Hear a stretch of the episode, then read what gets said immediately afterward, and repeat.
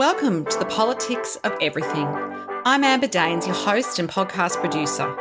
This is a half hour of power, podcast dropping every week where I unpack the politics of everything from money to motherhood, nutrition to narcissism, startups to secularism, the environment, quality, and much, much more. Our guests are seasoned in the field or topic of their choice, even if you've not heard of them yet. This is a non partisan show so while I love exploring varied views and get a buzz from a healthy debate of ideas, this is not a purely blue, white, green program. Please subscribe, tune in, and enjoy the politics of everything. Steve Hui was one of my early guests on this podcast way back in 2018 and how our experience of business life and travel has changed in four years. I wanted to invite Steve back as a refresher on how we experience as a society has evolved, for better or worse, maybe in a world that's been battered by COVID 19 and all the border closure pain that has plagued the airline and travel sectors. Airlines are posting record losses as we enter year three of the pandemic, but also they've lost experienced staff due to layoffs and restructures. Most of us who are keen to get back on the flights and kind of travel and see the world again just want to fly, and we don't want extensive airport delays or endless flight changes to do so. A recap of who Steve is is probably in order. For over 17 years, Steve's applied his skills solving complex problems in senior finance roles in corporations, including Macquarie Bank, but made the brave move to leave the corporate world to study his own business, inspired by innovative thinking, his passion for travel, and a burning desire to optimise things. He's a CPA and holds a Bachelor of Commerce from the University of New South Wales. Then a new business idea evolved, and it all started when he flew for the very first time in business class around 14 years ago on a business trip, and he was hooked. Since then, he's religiously researched and tested his knowledge in extracting the best ways to maximize points to fly and ideally fly business class, hence iFlyFlat. He established this business in 2012 and it's the leader in reward points management. They're experts in points advice and flight bookings. I fly iFlyFlat provides a fully managed service helping businesses and individuals uncover the true value of their airline and credit card points. So let's explore what that looks like in 2022, particularly as we head towards the end of the year, and a summer for most of us in this end of the world means lots of travel. So, welcome to the politics of everything, Steve. Thank you very much, Amber. Podcasting remotely can be challenging, but it doesn't have to be. Since 2017, I have relied on Zencastr's all in one web based solution to make the process quick and painless, the way podcasting should be. If you know me, I'm pretty obsessed with quality guests, quality content, and quality sound, and that's what Zencastr allows me to do. Not to mention, it's really easy to use, even for my guests that aren't particularly tech savvy. There's nothing to download, they just click on the link and we start recording. Zencastr is all about making your podcasting experience easy and with everything from local recording to automatic post production all in the one tool. You don't have to leave your browser to get each episode done. I want you to have the same great experience that I do for all my podcasts and content needs. So I have a special offer for you. If you go to zen.ai forward slash politics of everything and enter this promo code, you'll get 30% off in your first three months when you sign up to Zencastr Pro. That's Z E N dot AI, uh, politics of everything. It's now time to share your story. Excellent. I laughed at this because when we were preparing for the show, I, I have very standard questions and I've got sort of obviously industry or topic specific questions. And you candidly told me that you don't recall having any childhood memories of what you wanted to do, you know, as a kid when you grew up. So I feel like that's a bit of a, a breakaway maybe from my normal kind of way of starting the show. But can you tell us a little bit about your early career and kind of what shape that took? Yeah. So I remember when you asked me that question, I thought, yeah, I don't have any. Like, I didn't want to be a pilot or a fireman or sort of like that sort of stuff. Because I remember very clearly when I was choosing, after I finished my HSC, I was choosing what subject I wanted to do at university. And I was tossing up between doing a psychology degree or a commerce degree. And the thing that tipped the balance was I looked at salary guides and, uh, commerce was clearly way higher than psychology, and that was what tipped the mark, and that's what led me to become an accountant. I think it was very much of our era, wasn't it? Too like I remember my parents. You know, when you get your sort of back in the day, you got your your HSC results, and you know, it was kind of like, well, am I smart enough to get into this course, and and the one that kind of is going to have me, you know, set up for life. Which, of course, you know, a number of decades later, there's no such thing as jobs for life. So I think it's interesting, probably how that's evolved since we were maybe going through that early career decision making process. Yeah, indeed. I think these days uh, uh, most people have multiple jobs in their in their mix. But, but really interesting, I haven't had that many jobs in my whole career uh, in total. So yeah, absolutely. So after university, I started my work in the wholesale travel industry, and that really sort of like excited me in understanding that airlines seats, every single seat is a different price. Yeah, uh, nothing right. much is similar.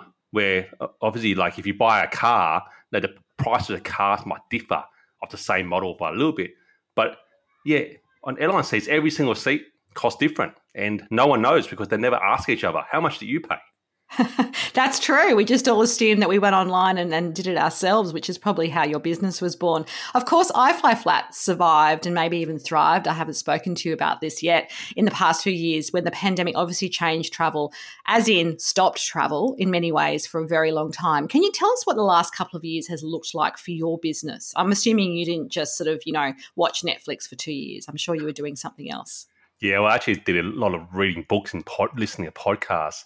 So the travel, being an Australian travel company, many will know that there was an international travel ban set by the government. So that means the Australian government said no one can come in or out, which meant as a travel business, we couldn't service anyone.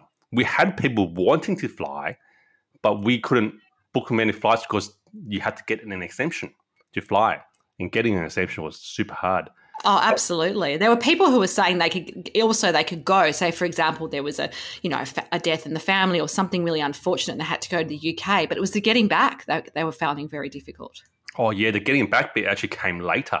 Uh, initially, you couldn't even get out of the country, and then later, people were happy that they could get out, but they never knew that they could never get back, which is a, like a first time ever in history. Absolutely. So, what did that mean for the business? Did you just press pause? Yeah, we pressed pause. Like we were very lucky that we could be able to subject to some of the JobKeeper arrangements. So the government support, we took advantage of that, passed it over to our team. Uh, interestingly, we still had the same team as before. It's the same people as before versus now they, they are back booking flights. But what was the biggest sort of pains for us was that finding frequent flyer flights is already difficult. So that means that all those seats that we found for customers that we booked pre COVID and then we had to cancel, it was like you we were going back digging holes and putting the diamonds back in the dirt and like and burying them again. yes, that was so painful. Like you're so hard to find in the first place, that now I have to go back and cancel them.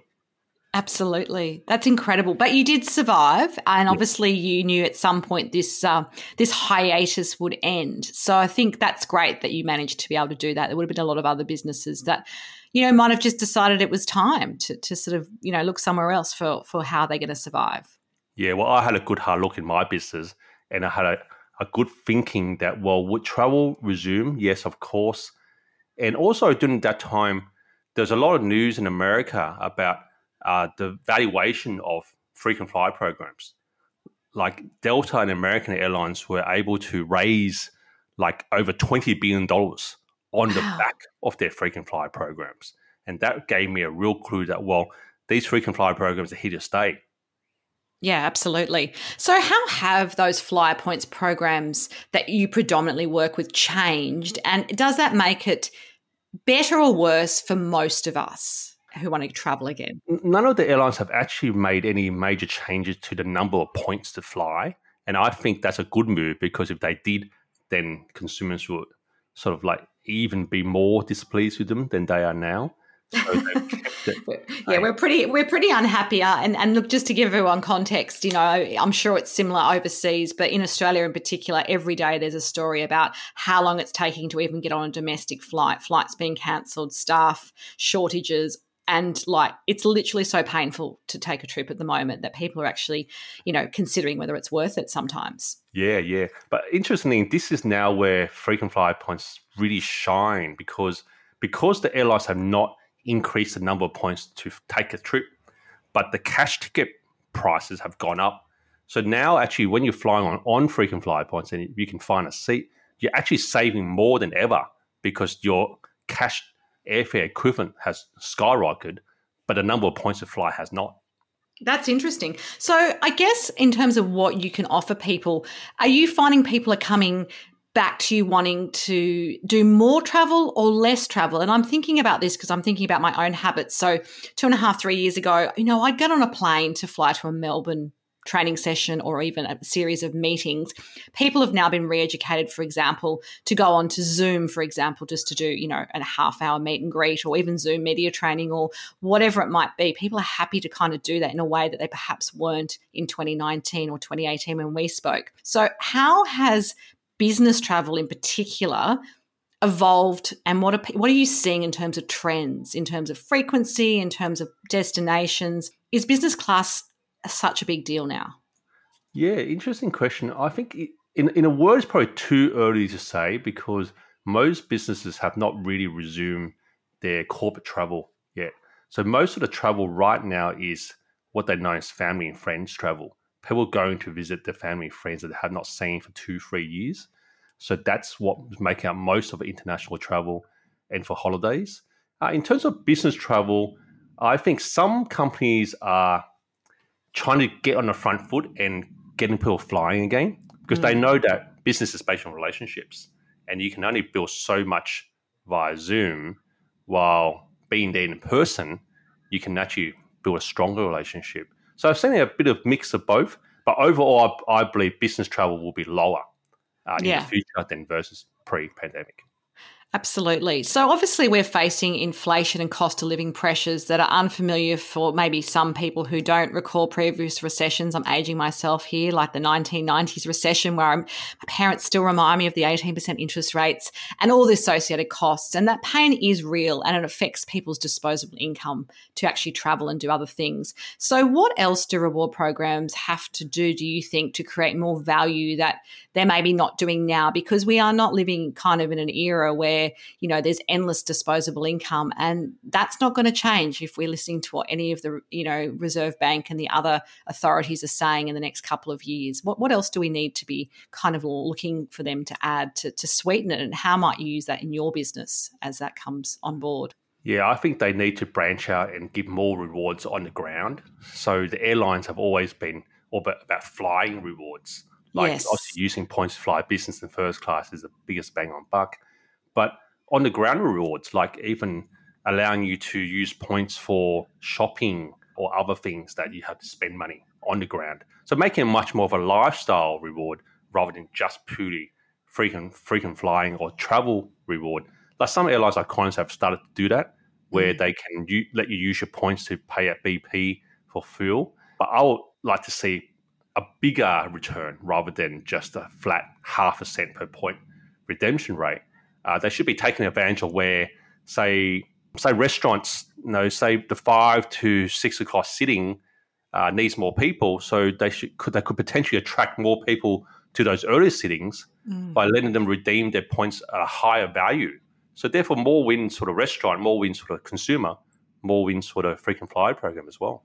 And you're thinking not just in an airport setting, like these restaurants and these sort of facilities could be obviously BP, you'd be going to your petrol station outside of the airport. You're thinking a broader consumer program, basically. Yeah, yeah, basically part of your everyday life. It could be a cafe down the road, a way to redeem for coffee. You know how coffee now has gone from three fifty, six dollars apparently in some some cities.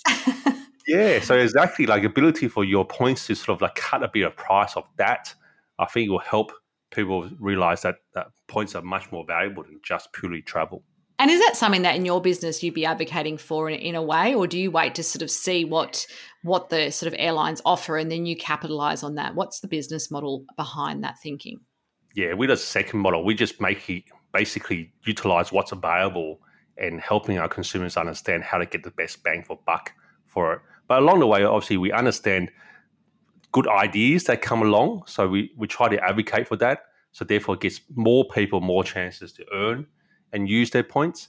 But we, we're pretty much focused on the pointy end. Like there's mm. nothing more amazing than the fact that you can fly first class but don't have to pay for it.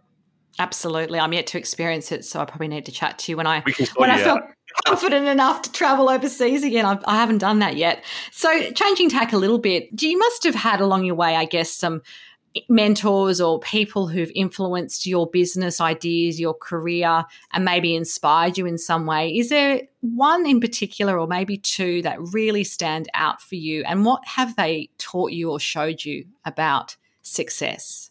Yeah, I think the first one I can sort of uh, it's Richard Branson. Like everyone points to Richard Branson, but because I'm in travel, I was going to say it's a bit more relevant to what you do. Yeah, yeah, and then you know, his origin story was that his flight got cancelled. Therefore, he just gathered up a whole bunch of people and did a charter flight, and that's how sort of supposedly Virgin Airline got started. But even in terms of the way I do marketing, uh, you know, some of the marketing stunts I do for a bit of fun is always about having fun and getting your brand name out there. So I guess first up, I'd say Richard Branson is a, is a good person. I, if I ever met him, I wouldn't know what to ask him. So Although you, haven't, you haven't done one of those retreats. You know, some people go over to Necker and it's a once in a lifetime thing, I think, or some people are fortunate enough to be able to afford to a couple of times and you can actually go and spend a week hanging out with Richard. And I've had a few guests that have talked about that experience being quite life changing and how, you know, approachable and human he is, which is probably part of his marketing as well, right? It's, um, you know, when yeah. I lived in the UK, uh, you know, 20 odd years ago, I remember they had the Virgin Bride store, which doesn't exist anymore. And he and the, and the stunt was he came out in a wedding dress. I don't think politically you could do that anymore. It would probably cause a lot of offense, but he's always been known for that, you know, a little bit of a larrikinism, but also relatability. And I think, you know, people say that that experience, I mean, I, I think it'd be quite yeah, what, what do you talk about in the downtime? You're sitting around in board shorts, but I think that's his approach to to everything that's about relationships. Yeah, and a, and a very fun and light-hearted, creative attitude to life.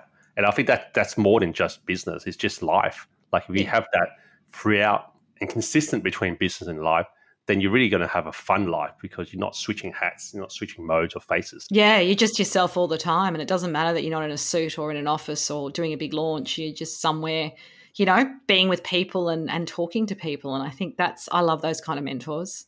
Yeah, and I think the second one, well, I don't know, like uh, one of my favorite quotes is like, you know, to to walk a thousand miles takes the first step, or something very similar to that.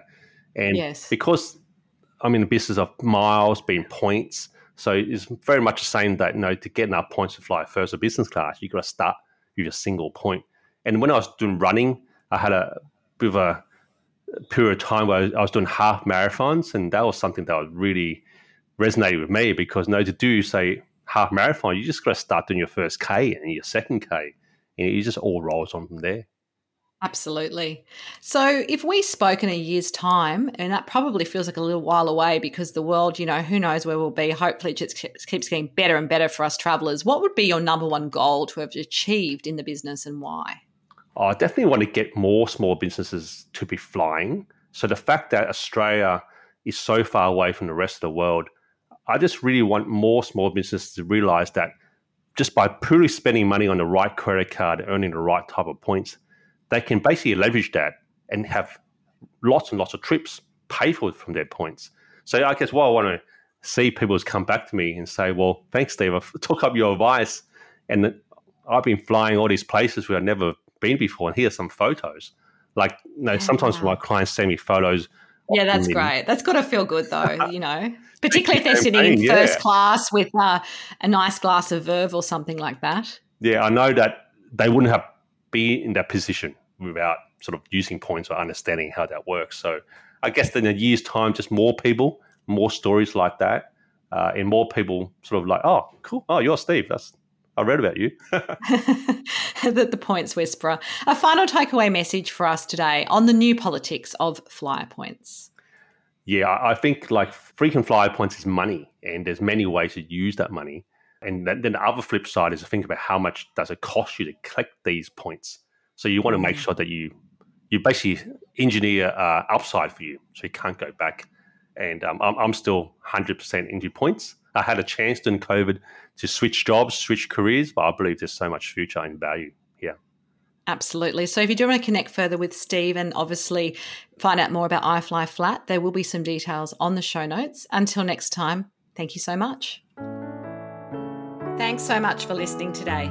If you've enjoyed the politics of everything, I thrive on your feedback. So please add a short review and share the podcast with your network through Apple, Spotify, and all the usual suspects. I'm always on the hunt for new and diverse guests, so if you or someone you know has a fresh idea you're busting to get out there, please email me at amber at amberdaines.com and my crew will get back to you very soon.